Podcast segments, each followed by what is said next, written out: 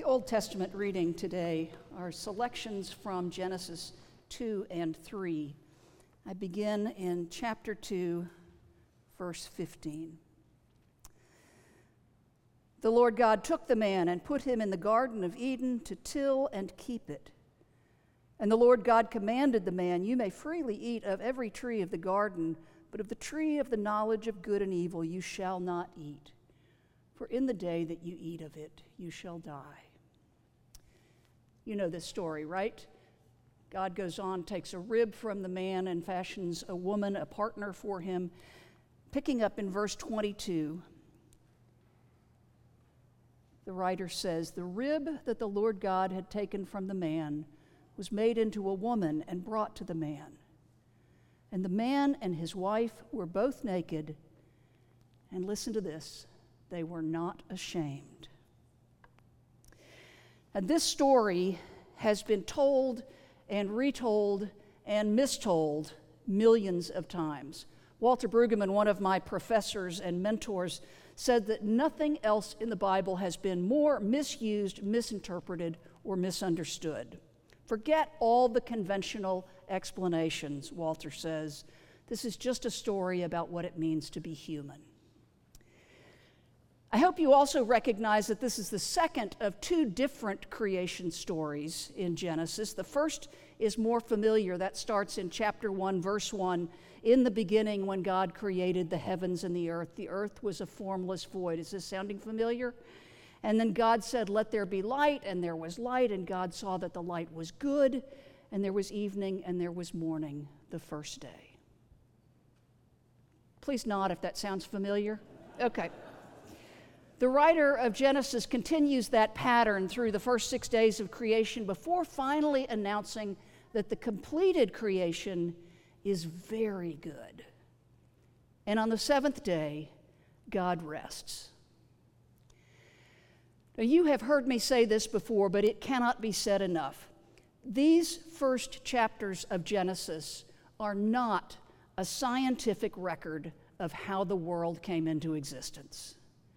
I studied theology in graduate school and literature as an undergraduate, and then when I didn't have enough of either, I started taking classes like theology and literature. The first three chapters of Genesis are literature. They are beautiful, flowing, it's beautiful, flowing poetry that tells the story about what it means to be human. They are not a science textbook. Now, look, I'm not a poet, but I recognize what's happening here. As the chapter builds, all of creation becomes more wonderful, more creative, more full and fulfilled. It just keeps getting better and better. It was good. It was very good. It was very good. In fact, I was in a Bible study earlier this year when the leader told us that it is good could just as easily be translated, It is beautiful. It is beautiful. It is very beautiful. We are beautiful. That's the essence of God's creation beauty and goodness and joy. Now, if you were here or listening last week, you remember that during my sermon, I asked the question what if the church were more like an Irish pub? Again, to reiterate, there will be no Guinness taps installed in the atrium anytime soon. But if you've ever been to an Irish pub, you know it's not a terrible analogy. In Irish pubs, there's lots of conversation. And instead of drinking, the emphasis is on relationship and connection, for which all of us are desperately hungry. I just gave you a one sentence summary of a 17 minute sermon. Maybe you wish I'd just given you that last week.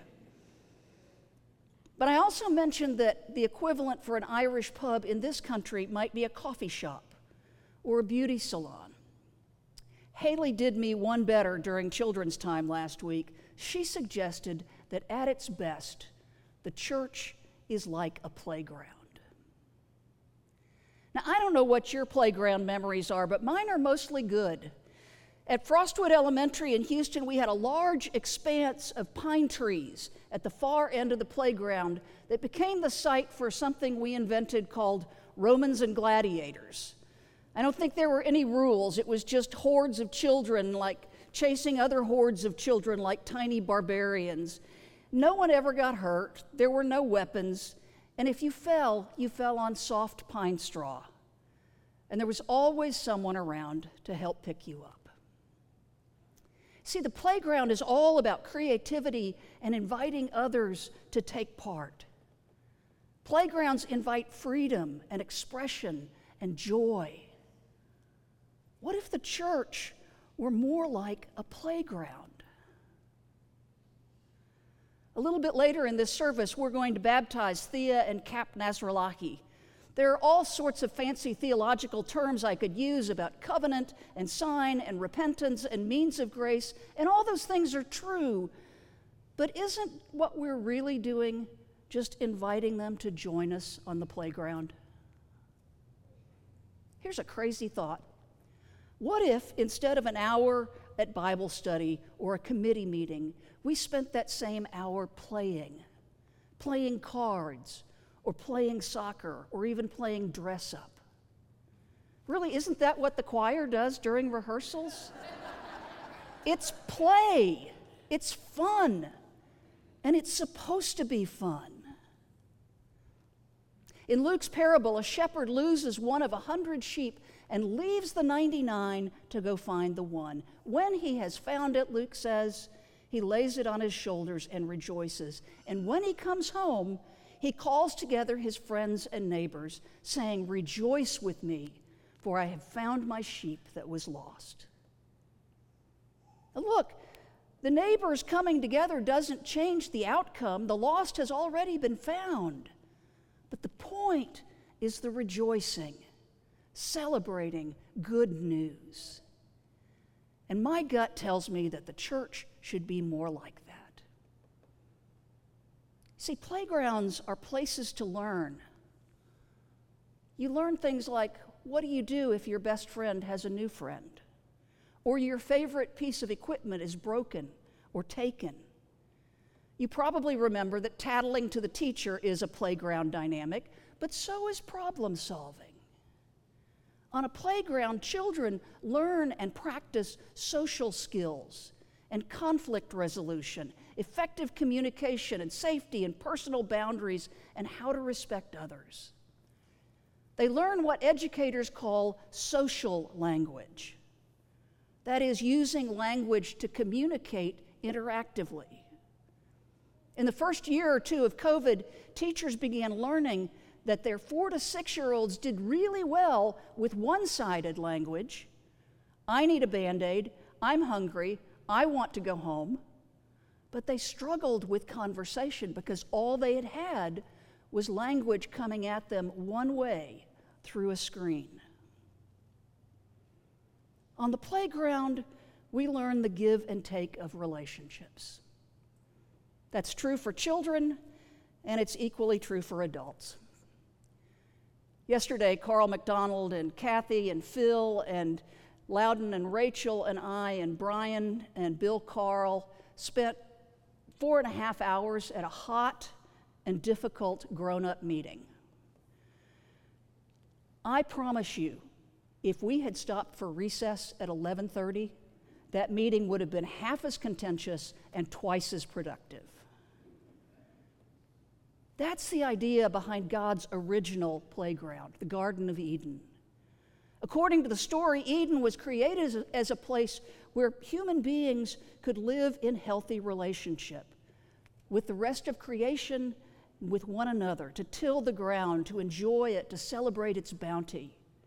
In the words of that first creation story, it is good, it is beautiful, it is very beautiful. But let me continue in reading words from Genesis chapter 3. Now the serpent was more crafty than any other wild animal that the Lord God had made. The serpent said to the woman, Did, you, did God say you shall not eat from any tree in the garden? The woman said, We may eat of the fruit of the trees of the garden, but God said, You shall not eat of the fruit of the tree that is in the middle of the garden, nor shall you touch it, or you shall die. But the serpent said to the woman, You will not die. Listen, there's a bully on every playground. On the school playground, the bully tells you that you're not good enough, you're not smart enough, you're not cool enough, you need something more, you're not enough. Going back to Genesis,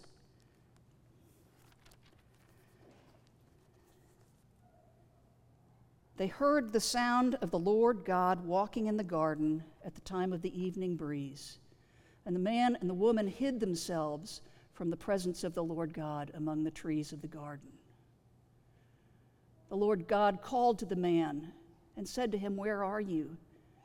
The man said, I heard the sound of you in the garden, and I was afraid because I was naked and I hid myself. God asked, Who told you that you were naked? In church world, the bully always pretends to speak for God. Maybe it was a minister, maybe it was a family member, maybe it was something just something you read that says you shouldn't be like this. You shouldn't do this. You're not enough. But let me tell you, we get in trouble every time we confuse the voice of God with the voice of someone who thinks that they get to speak for God. God never told Adam and Eve to be ashamed about their nakedness. That message comes from the bully pretending to speak for God. Please never confuse God's amazing grace with the voice of the bully. One of our educators tells me about a child who is a part of her classroom this little girl is elementary age, and she was, has profound, has had profound cognitive and physical deficits since birth. But she loves noise and interaction, and she always recognizes the voice of preferred f- people and friends. And here's what's happened over time. Despite her challenges, when the class goes to recess, the other children jostle around and get in line to be the ones who get to push Lanny's wheelchair. They help her into the adaptive swing and they make sure the straps are fastened tightly. They check to make sure that her sunglasses are on straight. In the best incarnation of ourselves, isn't that exactly what the church should be? Forget the rules and the regulations and the litmus tests for belief. Just be kind, be beautiful, pick each other up, celebrate, laugh, and learn. And help. I'm not sure everyone will agree with me, but how about we just meet out on the playground and work it all out? Amen?